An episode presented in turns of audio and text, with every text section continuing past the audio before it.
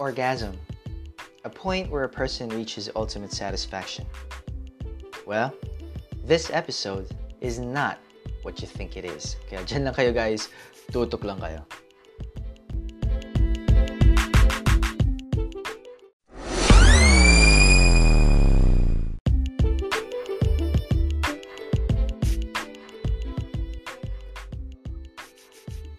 Yo, what's up? Welcome to One Night Stand, ang podcast kung saan pag-uusapan natin ang tungkol sa love, relationships, and of course, sex. Yes, Zacarias Ibanez po para sa mga hindi nakakakilala sa akin. Ako po ay isang literotica author o manunulat ng mga istoryang magpapainit sa inyo gabi-gabi. And of course, this podcast is produced by Nooker.net, ang social media ng mga ma-el. Kagaya ninyo.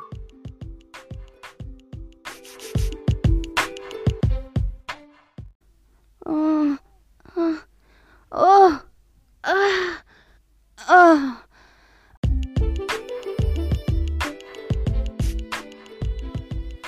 Magandang magandang magandang gabi sa lahat ng mga nakikinig. Andito po ulit kayo ngayon dito sa ating One Night Stand at uh, kasama niyo pa rin ako walang iba kundi ang inyong author na si Zacarias Ibanez. Tonight is September 4th. Yes, at uh, well, bago ang lahat, no, um, gusto ko simulan na tong ating programa ngayong gabi na batiin ng isang maligayang maligayang kaarawan sa dalawa nating pinakamamahal na mga uh, moderators ng Nooker.net. Walang iba kundi si Pau, yes, at si Tracy. Yes, uh, mag happy happy birthday sa inyong dalawa. Uh, well, I just hope that you guys enjoy your day today and tomorrow sa para sa ating uh, konting salo-salo virtually sa sa ating events room, no. So, um, maraming naganda para sa inyong dalawa, guys. So, I just hope that you just uh, truly cherish this moment and uh, en- enjoy uh, this day and tomorrow para sa aming inihanda para sa inyo. So, anyway, um, again, tonight uh, we're gonna be talking about orgasm. But uh, it's not the kind of orgasm that you guys have, have been all thinking since the time na nilabas ko yung poster for tonight's episode. Well, um, tonight's orgasm is basically just, uh, you know, letting you know how truly satisfied I was uh, for the past uh, four months. Grabe, ganun, na, ganun kabilis ang panahon. Four months nag-run itong show na to. And unfortunately, for every show, um, there will come to a point na it has to end. Yes, unfortunately, this is gonna be the last episode of One Night Stand with Zacarias Ibanez. Um, ganun talaga eh, wala. So, kailangan nating mamaalam. No? Um, but, uh, instead of uh, saying goodbyes, I, I thought that, uh, you know, just use this time to uh, uh, celebrate. Ika nga. You know, the, let's use this moment to celebrate as we look back dun sa mga nagdaang episodes as far as what we have talked about. No? And uh, bisi, sa, sa rewind ulit natin yung mga balitaktakan natin with our previous guests uh, from the past 12 episodes. No? Marami tayong natutunan, marami tayong nalaman mula sa ating mga guests. Marami din tayong topics na napag-usapan na talaga namang um, you know, a lot of people have um, uh, have gotten so much information, advice as well, and guidance pagdating sa mga ganitong klase ng usapin. No? So, I am just grateful and I'm, I'm glad that uh, itong ating programa na ito, eh, eh, hindi lamang just for doing for the sake of doing a show, pero maraming natutulungan uh, itong ating programa na ito.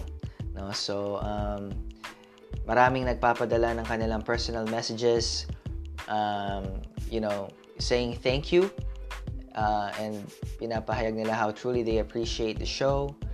Um, so, para sa mga nakikinig natin, mga listeners natin every Friday, maraming, maraming, maraming salamat sa inyo. Uh, pero, bago tayo magbalik tanaw, uh, konting paalala lang guys, uh, uh, mamaya, eh, i-reveal na natin yung ating winner for the race for the author of the month for the month of August uh, para sa ating Heroes Edition. uh, naging madikit ang labanan guys. So, uh, talaga namang napaka-exciting na malaman kung sino ang nanalo dyan. Um, pero bagong lahat, uh, inaanyayahan po muna namin ulit ang lahat ng mga authors dito sa Nooker uh, to join our race for the Author of the Month for this month of September. And this time, we are going to celebrate the lives of OFWs, ang ating mga magigiting na OFW na nagpapakapagod uh, para lang kumita ng pera, tinitiis na malayo sa kanilang pamilya, hindi makita ang kanilang mga anak na lumaki. Uh, just to put food on on their family's table. So, para sa mga OFW dito na nakikinig, mga sir, ma'am, saludo po kami sa inyo, sir. Talagang napakalaki ng sakripi- sakripisyo na ibinibigay ninyo no, sa inyong mga pamilya. And hopefully, um, dumating na yung panahon na hindi nyo na kinakailangan mag, mga ibang bansa at magkasama-sama na po muli kayo uh, and you know for the rest of your life na kasama mo at ma-enjoy mo kasama ang iyong pamilya. Kasi alam mo yan, there, there's hindi mo maipagpapalit ng kahit na anong salapi, kahit magkano yan. Yung uh, yung love and affection and yung togetherness ng isang pamilya sa loob ng isang pamamahay. That's that's lalo na tayo mga Pilipino, that's our culture. We are so family bonded na alam mo nagdaglakihan na yung mga anak, nagkaroon na ng mga kanilang pamilya pero sa nakatira nakasiksik sa bahay ng magulang. I mean, um, guys, it's our culture pero sinasabi ko naman it, this is this is my own opinion no para sa mga para sa mga naman mga, mga mag-aasawa eh, you have to have your own home, guys. Kahit mangupahan kayo. 'di ba? Kahit mangupahan kayo, marami nagsasabi practical practicality na lang and all, pero it, it's it's a basic principle. You have to ano, you really have to uh, to build your own family. 'Di ba? Uh, humiwalay kayo sa mga magulang ninyo uh, para naman magkaroon kayo ng matuto kayong tumayo sa inyong mga sariling paa. Uh, mas, mas mas masarap ang pagsasama ng isang buhay mag, may asawa kapag ka nakabukod kayo at mayroon kayong sariling pamilya. No? Na kayong dalawa mismo mag-asawa ang umahanap ng mga solusyon sa mga problemang inyong kakaharapin. Hindi yung pagka nawalan ng pambili ng gatas ng anak, pupunta lang doon sa kwarto ng magulang at hihingi ng pambili. no? So, yun lang yun. Pero, I mean, it, it's just us. Uh, it's it's our culture. Uh, that's how fam- that's how bonded our family is. Um, so, yun. Yun, ang, yun lang ang prayers ko sa ating mga OFWs. Sana very, very soon dumating na ang araw na hindi nyo na kinailangan maglumayo pa. Uh, dahil mahirap din mawalay sa mga partner ninyo sa buhay. Kasi andyan ang, uh, andyan ang lahat ng tukso. Kahit nasabihin mo na napaka-loyal mo and all, at uh, may tiwala ka sa iyong asawa mo, again, we're, we're all humans and we're all vulnerable sa lahat ng klase ng temptation. At yung mga, syempre, yung mga mahilig mag-tempt, alam nila yung weakness natin eh. No? alam nila yung weakness natin na kapag ka alam nilang mahina ka sa, sa, sa pagdating sa ganyang larangan, which is, I think, which is a common denominator para sa lahat ng mga tao na when it comes dun sa lust of the flesh, lahat tayo mahina dyan. Diba? so, um, alam mo yun, para lang maiwasan yung mga ganito o hindi na kayo dumating, hindi na kayo dumating sa punto ng ganun. Uh, hopefully makasama ninyo yung mga inyong mga asawa no? at hindi na ninyo kailangang lumayo pa para lang kumita ng pera. Maraming pagkakat, maraming opportunity dito sa Pilipinas. Um, you know, try to come up with a business. Kahit simpleng ano lang, kahit simpleng karinderya o lutong ulam. Kung hindi kayo marunong magluto, try to think of something that you're really good at and and alam mo yun, yun ang pagkakitaan ninyo. No? Uh, that's one thing na I wish na merong suporta ang ating gobyerno, yung entrepreneurship. Uh, I, I wish na ang mga barangay ay nagtuturo sa kanil kanilang mga kinasasakupan. Turuan yung mga, mga Pilipino kung paano magsimula ng kahit na mali, konting, maliit na konting negosyo. Nang sa ganun ay meron silang pinagkakakitaan at hindi umaasa sa 4Ps. Hindi ba? Hindi ba napakasarap na kumikita ka ng pera para meron kang pang load at pang data para nakakapakinig ka palagi ng one night stand at nakakapagbasa ka ng stories sa Nooker. Yes, na-segue ko pa yan. Pero anyway, uh, so yun lang, no? Uh, again, uh, sa mga nakikinig dito, Uh, I wish you good health. Uh, lalo lalo na uh, mukhang mukhang ayaw umalis ni COVID eh. mukhang natuwa dito sa mundo natin, no? Kaya that's I, I guess we just have to learn how to adapt and uh, matutunan natin siyang mahalin. uh, anyway, uh, so yun na nga. Uh, meron lang akong konting paalala guys and then pagbalik natin, uh, you know, we're, we're gonna start looking back uh, with all these memories that we've had for the past four months. So maraming salamat. Diyan lang kayo guys. Tutok lang kayo.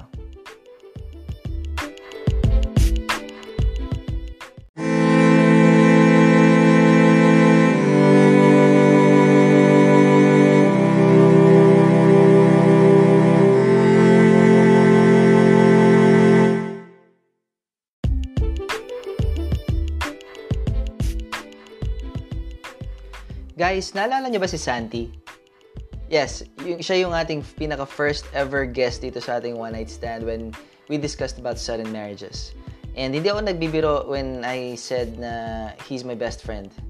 Yes, he's my longtime best friend and uh, I, I was just grateful during this time when I invited him to go to guest on the show, uh, to pilot the show uh, para i-share niya yung kanyang uh, naging experience. Kasi yun naman talaga yung nangyari talaga sa kanya. And I've witnessed uh, how he grew and how his family grew.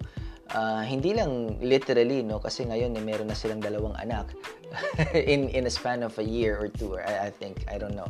Um, pero ganun kabilis yung nangyari sa kanya. Uh, so, para doon sa mga hindi nakapakinig nito, ito yung mga konti naming, uh, yung mga magagandang naging usapan namin during his interview.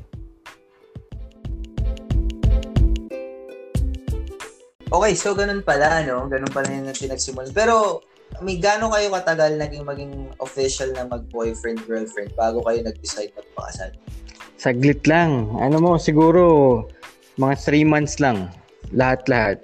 What? Three months. Ganun kabilis. Nagpakasal na kami. At nagulat ka nga, di ba? Seryoso ba to? Yes, sir. Three months? Yes, sir. Parang isang quarter lang to. Ah. Anong anong nag-trigger? Ba, ano may da, da, dala ba to ng sobrang pagmamahal? Kaya kayo nag-decide na ano? Ano bang Well, nabuntis ko yung asawa ko. Ayun na nangyari. And Ayo. yes. Yun naman pala. Ah. Oo. That led to the marriage. so, kumbaga eh, nadali. Ika nga. na ano, naka na. Pero, I mean, anong, okay, given that circumstance no, na andyan na yan, pero, I mean, hindi ko kasi maintindihan bakit, bakit kailangan porkit nangyari yung kailangan mag resort kagad into marriage. Magandang magandang tanong 'yan, Zacarias. Actually, eh ako pinalaki ako sa pamilyang ano, uh, kumbaga, pag, pag, pag pumalpa ka, panindigan mo. Kaya 'yun ang uh, nasa isip ko. Okay. Kung panindigan, eh sabi ko sige. Sige, mag uh, ano, magiging mag-asawa kami. Sige, papakasalan ko siya. Pero handa ka na ba noon at that time? At that time, alam mo magandang ko tanong yan eh. Binabalikan ko ngayon eh. Sa sa tingin ko, uh, wala naman talaga magiging handa sa pag-aasawa. Pero kinumbinsi ko yung sarili ko na sige, magpapakahanda ako, mag, magpapakalalaki ko kumbaga. Lalakihan ko yung bayag ko. Ganun. Ganun. okay. Pero pare, saludo ako sa iyo kasi alam mo na, ma- ma- meron syempre marami din tayong kakilala na uh, natakot umatras. Oo, oh, oo naman. Hindi tayo uh, ganun. Yun lang. Pero I want I want to understand na pare, parang anong anong na-feel mo nung uh, na-realize mo na shit, this is ha- this is really happening. Wala nang atrasan to. Oh. Naka-schedule na yung lahat, nakabayad na ako ng reservations and all. Oo, oh, actually para na-realize ko 'yan. Na-realize ko 'yan nung nagbabayaran na. Naglalabas na kami ng mga pera. At uh, sinusunod ako ng damit. At uh, mga mahal yung mga kung ano nang binabayaran. Doon doon ko na-realize na shit, mangyayari na talaga to. na, naramdaman ko noon, naramdaman ko noon, alam mo, para akong binaril na parang, parang ano, oh my gosh, ito na. Yung parang ang bilis, ang bilis na pangyayari. Alam mo yun, parang, Oo. parang na, na, na-shock, na, na, na-shock din ako sa mga nangyayari, alam mo yun. Para akong na, na-stun. But, uh, okay naman siya. Okay naman siya. But, but basta nagulat ako. Kahit, ako, nagulat. Kaya naman yung pakiramdam sa mga panahon na yun. Kumbaga, parang nag-autopilot. Ika nga. Nag-autopilot. Okay. Pero wala namang bumulong sa'yo, bro, na ano, parang, teka muna, ayoko na, ayoko na. Tama na. Mali. Magandang magandang ano yan, mag, magandang tanong yan kasi bago nung ano, ba- bago kami magpakasal, ah sunod-sunod yung away namin. Siyempre, nagdidiskusyon kami kung anong gagawin dito, kung anong gagawin dyan, kung paano magiging setup namin and all that. Habang lumalapit kami dun sa pagpapakasal, papadami ng papadami ang away namin. Pero sabi nga ng ano, gagaya nga ng sinabi ko sa'yo kanina, ah haharapin ko to bilang lalaki, eh, sabi ko, sige, harapin ko to. Harapin ko to. Magiging unfair naman dun sa papakasalan ko kung bigla ako umatras, di ba?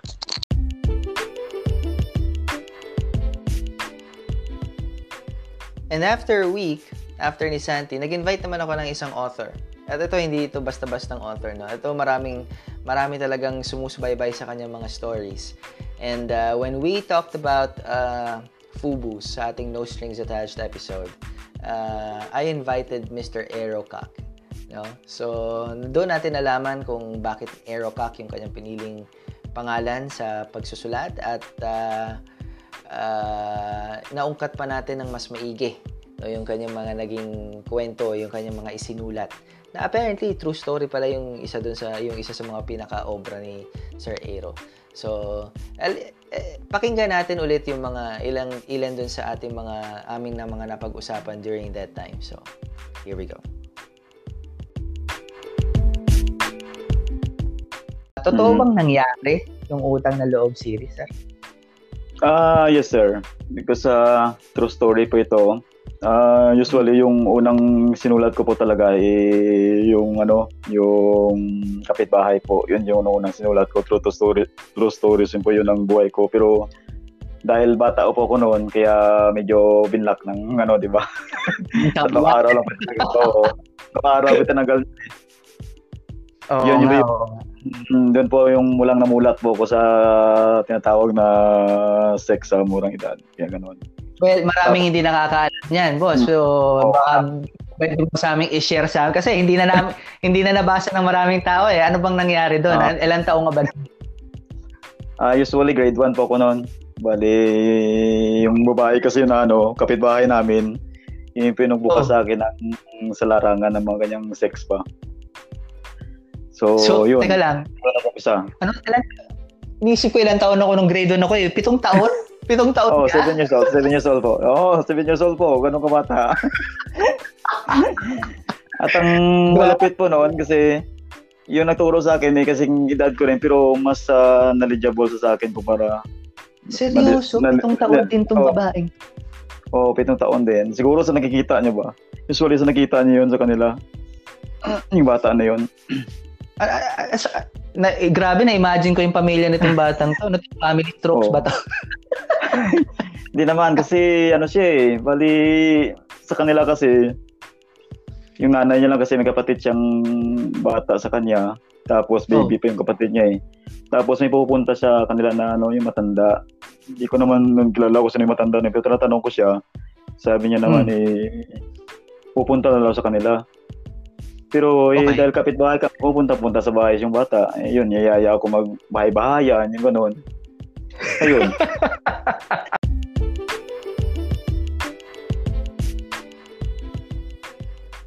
Alright, so napag-usapan natin ng FUBU, napag-usapan natin ng sudden marriages, and uh, the following episode, uh, I decided to to talk about uh, yung something na medyo controversial and provocative. So um, we decided to talk about sex and drugs. Yes. And uh, I invited itong isa sa ating pinakamamahal na moderator dito sa Nooker na ngayon ay nagse-celebrate ng kanyang karawan. ah, si Pau. At ah, talaga namang marami nag-enjoy dito sa interview na to. Kasi ah, ako, I personally, nung una bago ko siya interviewin, eh, medyo hesitant ako kasi it's medyo maselan yung topic. Pero I'm just so grateful na sobrang open ni Pau when, when it comes to sharing her life. And I believe that uh, uh, her life is, you know, is a testimony of uh, of hope na may meron talagang ano if if, if meron meron lang mga pinagdadaan ng faces ang mga tao. And uh, if you really want to change and uh, you know na maayos ang iyong buhay magpapadala ng magpapadala si Lord ng mga tao para gabayan ka at uh, ituwid ulit dalin ka ulit sa tamang direksyon so balik balikan natin yung uh, yung uh, moment na yun with Pam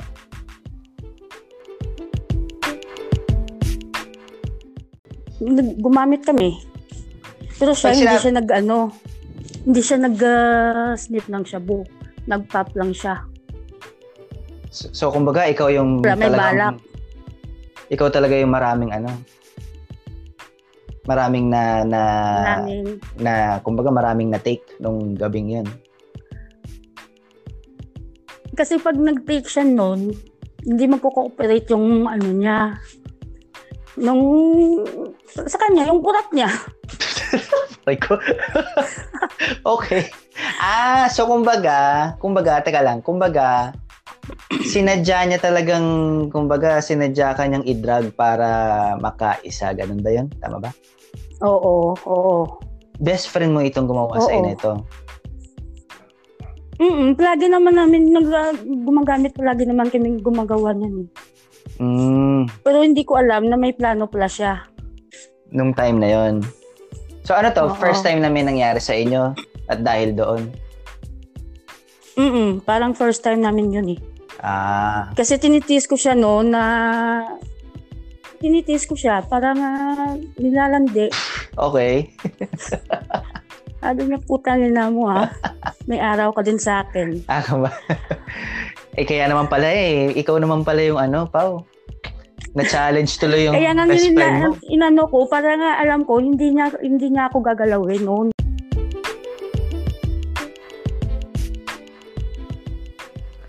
Guys, hindi biro maging mag isang magulang.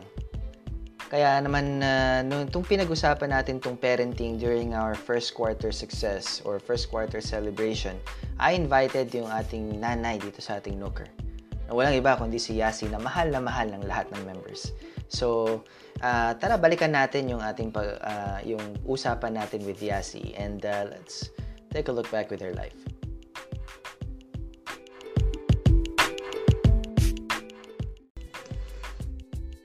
Nung maliliit pa sila, Mm. parang natakasan ako ng sarili kong bait.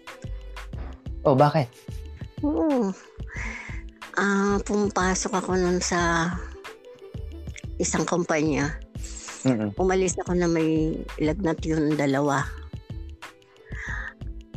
Okay. Hindi ko pwedeng hindi ko pwede, hindi ako pwedeng umabsent dahil nasa akin yung record ng warehouse. So, pumasok ako. May lagnat yung dalawa. Pag Mm. uwi ko, kinabukasan ng umaga, Mm. apat na sila na may sakit. Aray. Yung dalawa, Oh. lumabas na yung German measles nila. Oh, okay. So apat silang apat silang nakahiga sa kama. Naka habang tinitingnan ko sila hindi kaya ng puso ko na makita na matamlay yung mga anak ko. Oo. Parang hindi ko hindi ko talaga matanggap sa sarili ko. Hanggang sa gusto ko siyang takasan. Yung Okay. problema ko. Mm-mm. Pagkababa ko ng bag ko, sumakay ako ng, lumabas ako, sumakay ako ng jeep Mm-mm. without even a single centavo on my pocket. Okay. Saan nagpunta no? Wala, nagpaikot-ikot lang ako from Paranaque to Sukat Highway to Pasay to Sapote again to Alabang hanggang Okay. sa Oh. matagpuan ko lang yung sarili ko na umiiyak na lang sa isang lugar. Okay. I mean, okay, nagigets ko yun na alam ko mahirap, no? Mhm. And then, gusto mo tala, gusto mo na for kahit sandali man lang matalikuran mo yung yung Mhm. problem na kinakaharap. Ang iniisip ko lang, Mm. paano ka nagbayad? Wala. As wala. Wala talaga. So sa madaling salita, Yas, habang may lagnat yung apat na anak mo, ikaw ay Nagliwan ko. nag Oo, ikaw ay nag-road trip at nag 1, 2, 3 ng mga panahon na yun. Oo.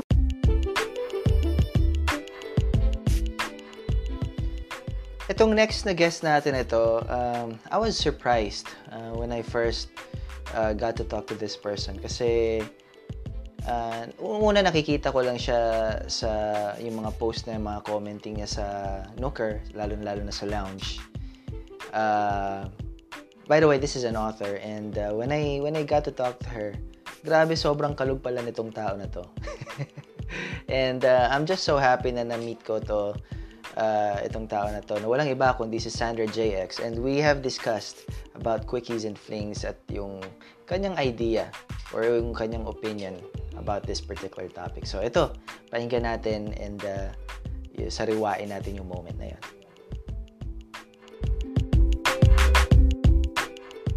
Hindi ko pwede what. Pero dito ako ano eh, dito ako talagang na-curious eh, yung talented singer. Baka bigyan, pwede mo naman kami bigyan ng sample. Wah! Ay, mga, Me?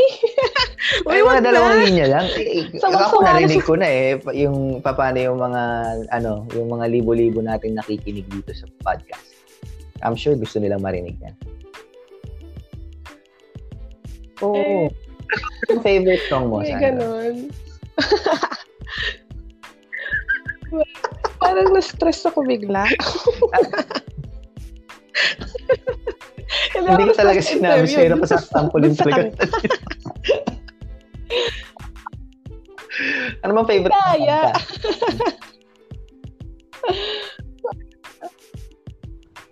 Favorite ko, ano? Ano Yung unang-unang pumapasok sa isip mo ngayon.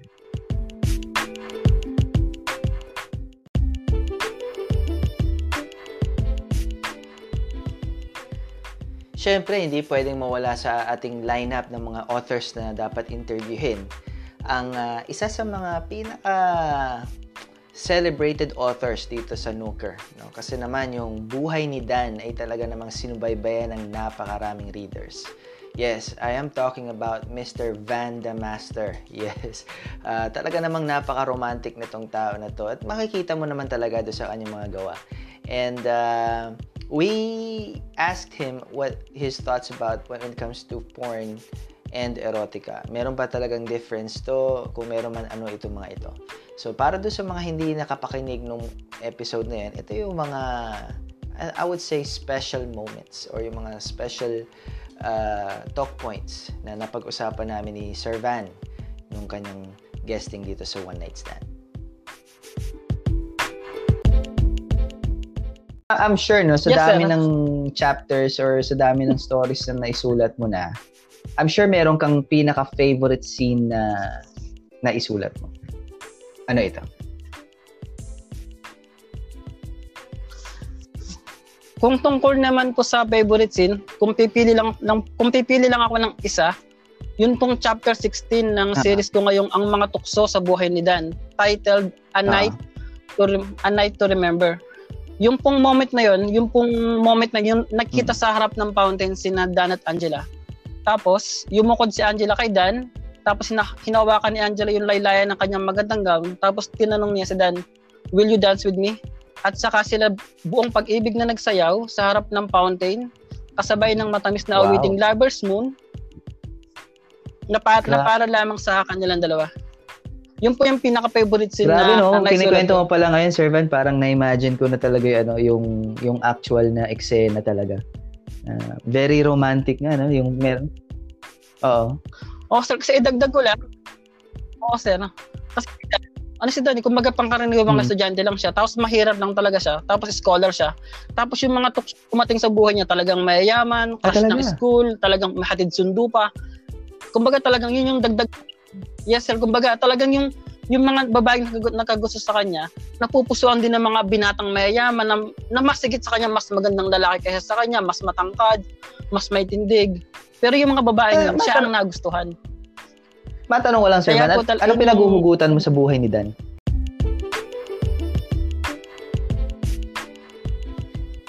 Siyempre, kung meron tayong romantic, eh meron din tayong mahalay. Char- no, I'm talking about yung moment na pinag-usapan namin ni Sir Tito Rapis yung at yung fetishes and philias.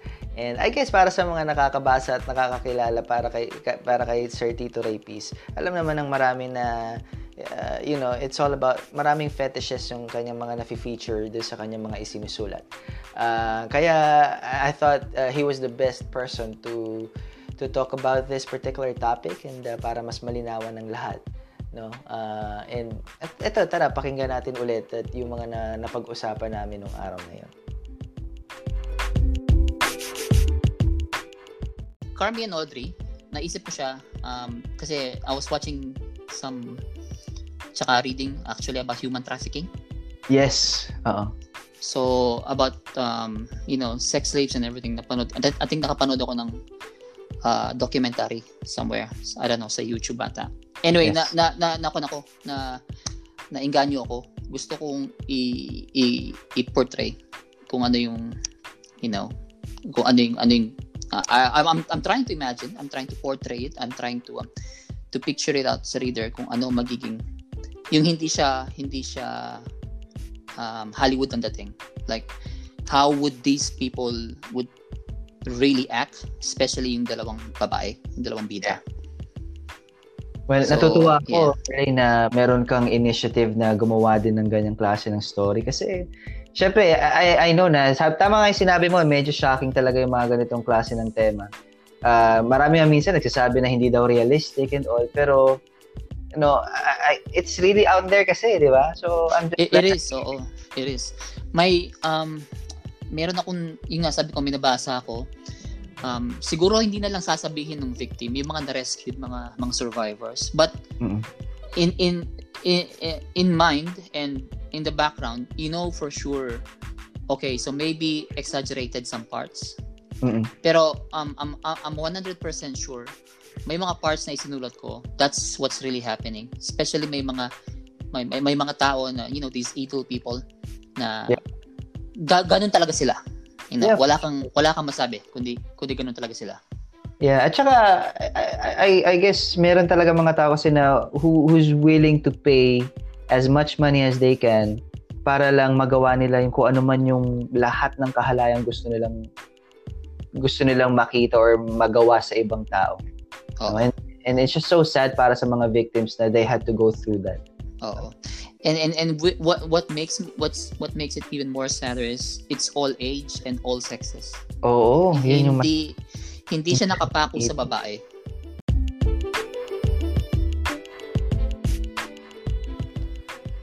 Itong next guest ko, uh, well, she happens to be a very, very special person to me. Uh, I thought it was accidental, uh, destined na makilala ko itong tao na ito dito sa Nooker. Hindi lang dito sa Nooker, kundi dun sa uh, kabilang platform kung saan ko siya nakita at naimbita na sumali dito sa Nooker. And uh, alam mo yan, nung sumali siya dito, we chatted and the rest was history. And I'm talking about uh, my special someone na walang iba kundi si Chelsea X. Um, and uh, I, I asked her to guest dito sa show to talk about online dating because this is basically what we have as of the moment. Unfortunately, kasi dahil sa COVID-19 na hindi ako makalipad-lipad para puntahan siya doon.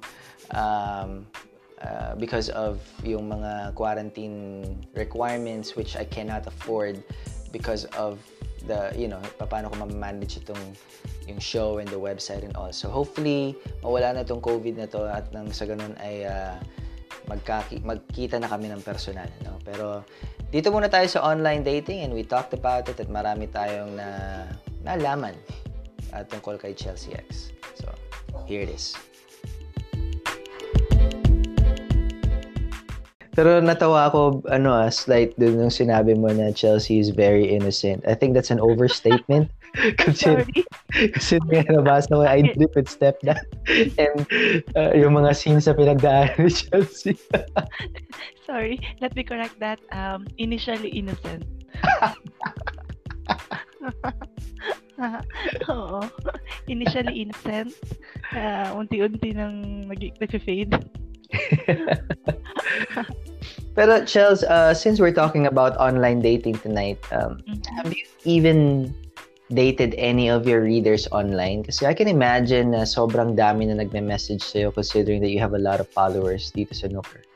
So, Well, for me ha, dating is a serious word. Yung, yung may ano talaga. I mean, consent talaga na, oh yeah, we're dating ha. Hindi lang to flirt-flirt. So, Mhm. dating talaga for me, um, once lang nangyari. Mm-mm. Oh, so meron. Meron. So, how did you know that you're already exclusively dating dito sa taong to and not just some online fun? Well, for me lang ha, sa na-experience ko, parang, okay, nag nag initially talaga, di ba, may flirting, may ganun. Pero, Right. I mean, pagdaan ng ilang araw or ilang, uh, in, that, in that phase na, ano, ng, yung Mhm. may last pa, there is this, um, time na parang, oh, we're, we're, we're sharing deeper stories. Diba? Parang we're, we're sharing our problems. Ah, okay. Kala ko kung ano deeper yun. information. Hindi. so that's that's that's how I view it when that person and I were talking na na pero parang deeper na yung conversation and hindi na superficial. Mm-mm. That that's how I view it as ano na siya. Parang uy, seryoso. May- may-. Meron ba mga keywords dito on alam mo yun on pagka masabi mo na nag-level up na yung inyong yung from the initial conversation ah, hanggang sa or meron bang timeline dito? Can't say about the timeline. Depende talaga yan sa tao. May iba na isang linggo pa, isang buwan. But, ah for me siguro, yung, yung alam mo na kung sino talaga siya, yung pangalan niya, yung wala siya tinatago sa'yo. May part Mhm. ng buhay niya na sinishare na niya sa'yo. Mhm. Then, hindi lang yung ano, hindi lang yung parang ano lang, oh sige, di- ano tayo, dating tayo, pero parang may future na iniisip na, okay, Mhm. there's a time na pwede tayong mag-meet personally and we can share things um, hindi lang over the phone or over the internet. Yung mga ganun na ano. Merong mas sikreto si Chelsea na ginawa for that person to really open up and, and trust you on that personal level?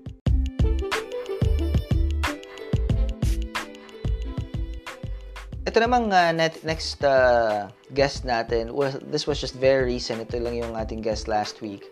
Uh, pero para sa mga hindi nakapakinig last week, eh, well, this is your chance and your opportunity para mas makilala pa natin itong author na ito. At uh, pinag-usapan namin yung ins and outs ng mga online walkers. No? Uh, walang iba kundi si Sir Aiken 316. Yes. And uh, we have learned na hindi madali para sa mga online walkers yung ganitong klase ng kalakaran. Dahil because of the risks involved and all. So, tara balikan natin yung mga moments na yun at uh, nang uh, mas maintindihan pa natin itong lumala yung lumalaking I would say industriya sa Facebook at sa iba't ibang social media uh, pagdating sa mga online walkers. So, here it is. Minsan naawa na din naman ako din sa kanila. Kasi there are times na isa na yung kausap nila. Pagdating nila sa room, yung mga dalawa o tatlo. Oh, may mga ganong cases? Meron ganong cases, sir. Uh, Kawawa naman mga Oo. babae. meron ganong cases. Tapos magdadagdag na lang sila ng bayad para hindi magreklamo yung walker. Pero wala na din namang magawa yung walker just to accept na lang kasi ganun-ganun pa rin ang mangyayari.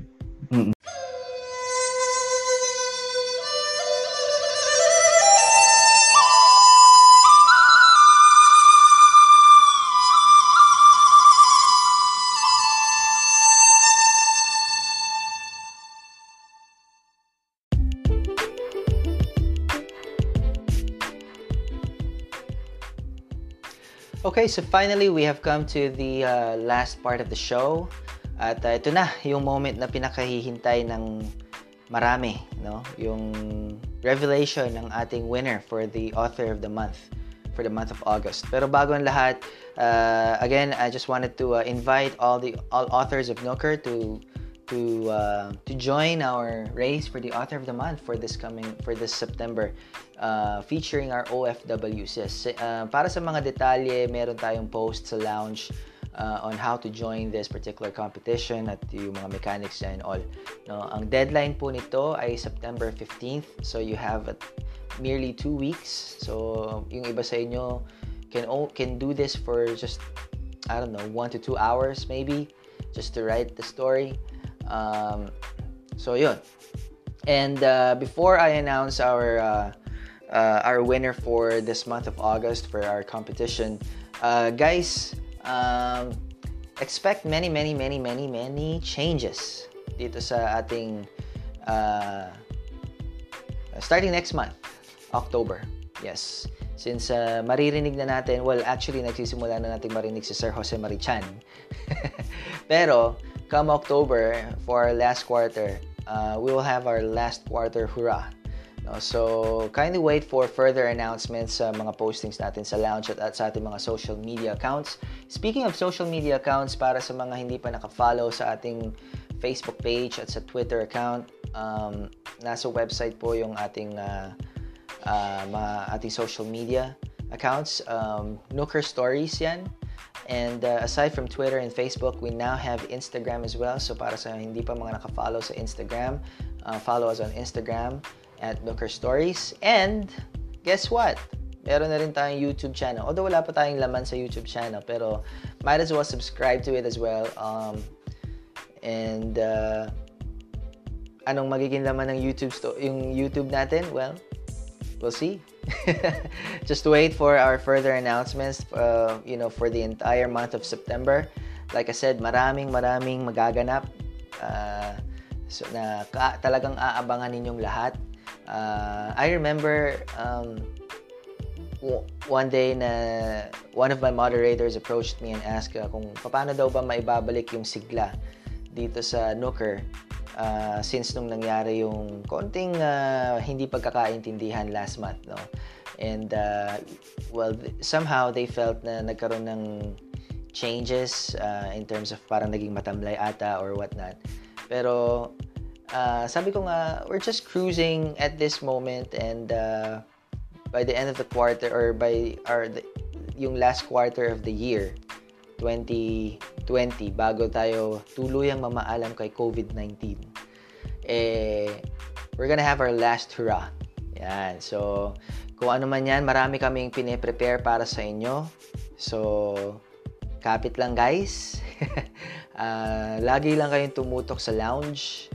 Uh, join the conversations, join yung mga topics doon. Sa room, every day we have uh, our topic of the day. So if you know you want to share your ideas, your opinion, yes, please, we want to hear you. We want to hear your ideas and opinions. So uh, join our conversation. Now we are going to turn this thing around into a whole new community, right? Um, so yun. At maraming marami pang authors ang dadating na marami na talaga namang aabangan ninyo. If uh, if you're here for stories, hindi lang erotic, uh, you know, if you just truly love literature, maraming dadating. So, um, yan lang muna sa ngayon ng aking uh, konting announcement.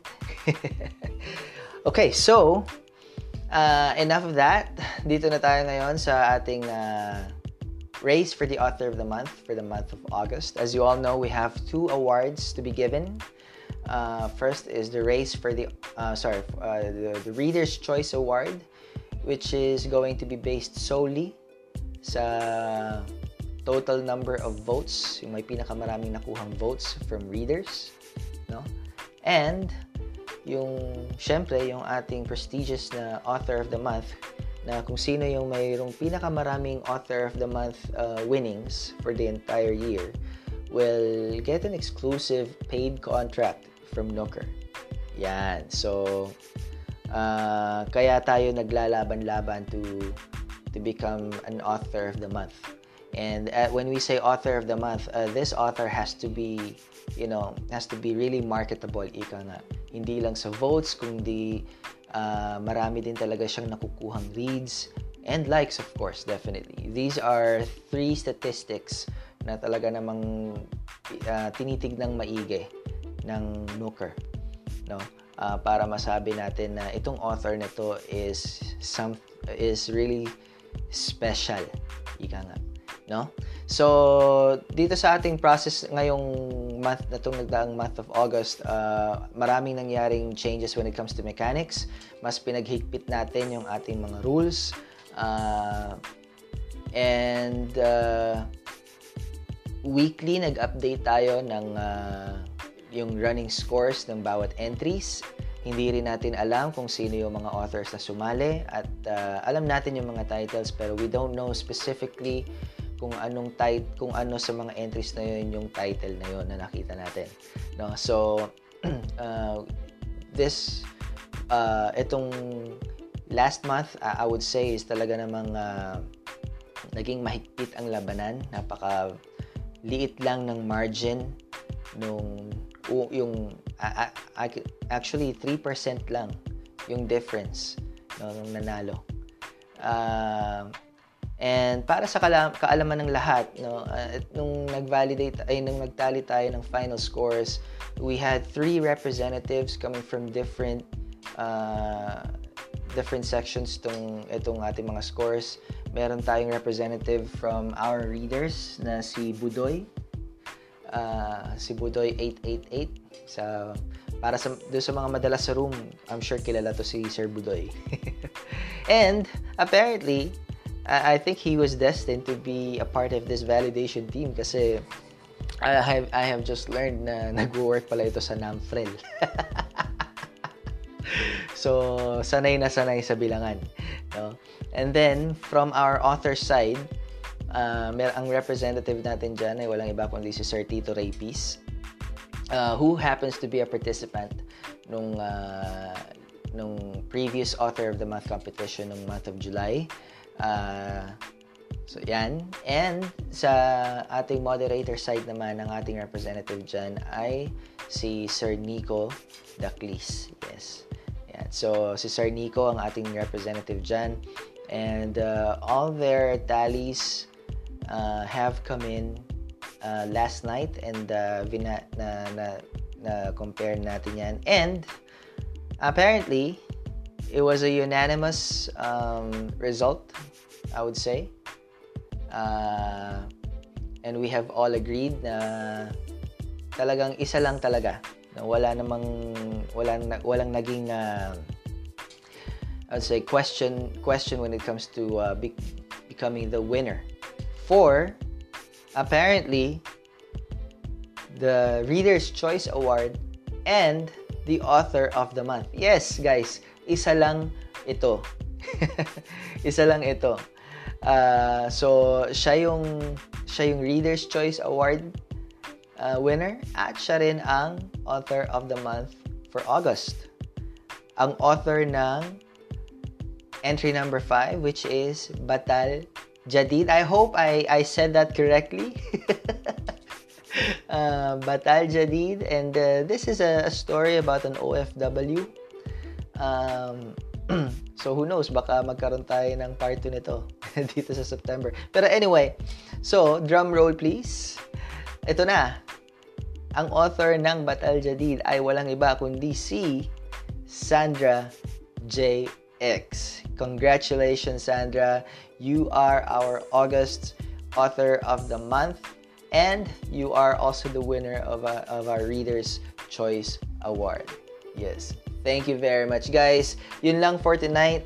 Happy weekend. Again, happy birthday kay Pauline at kay, uh, kay Tracy. Uh, kita-kita tayo till next time. Okay? Uh, sabi ko, mamamaalam ako, this is our season uh, finale for One Night Stand with Zacarias Ibanez. Kung magkakaroon pa ng One Night Stand sa mga susunod na buwan, tutok lang kayo sa Nooker. Okay? See you around, guys. Have a good weekend.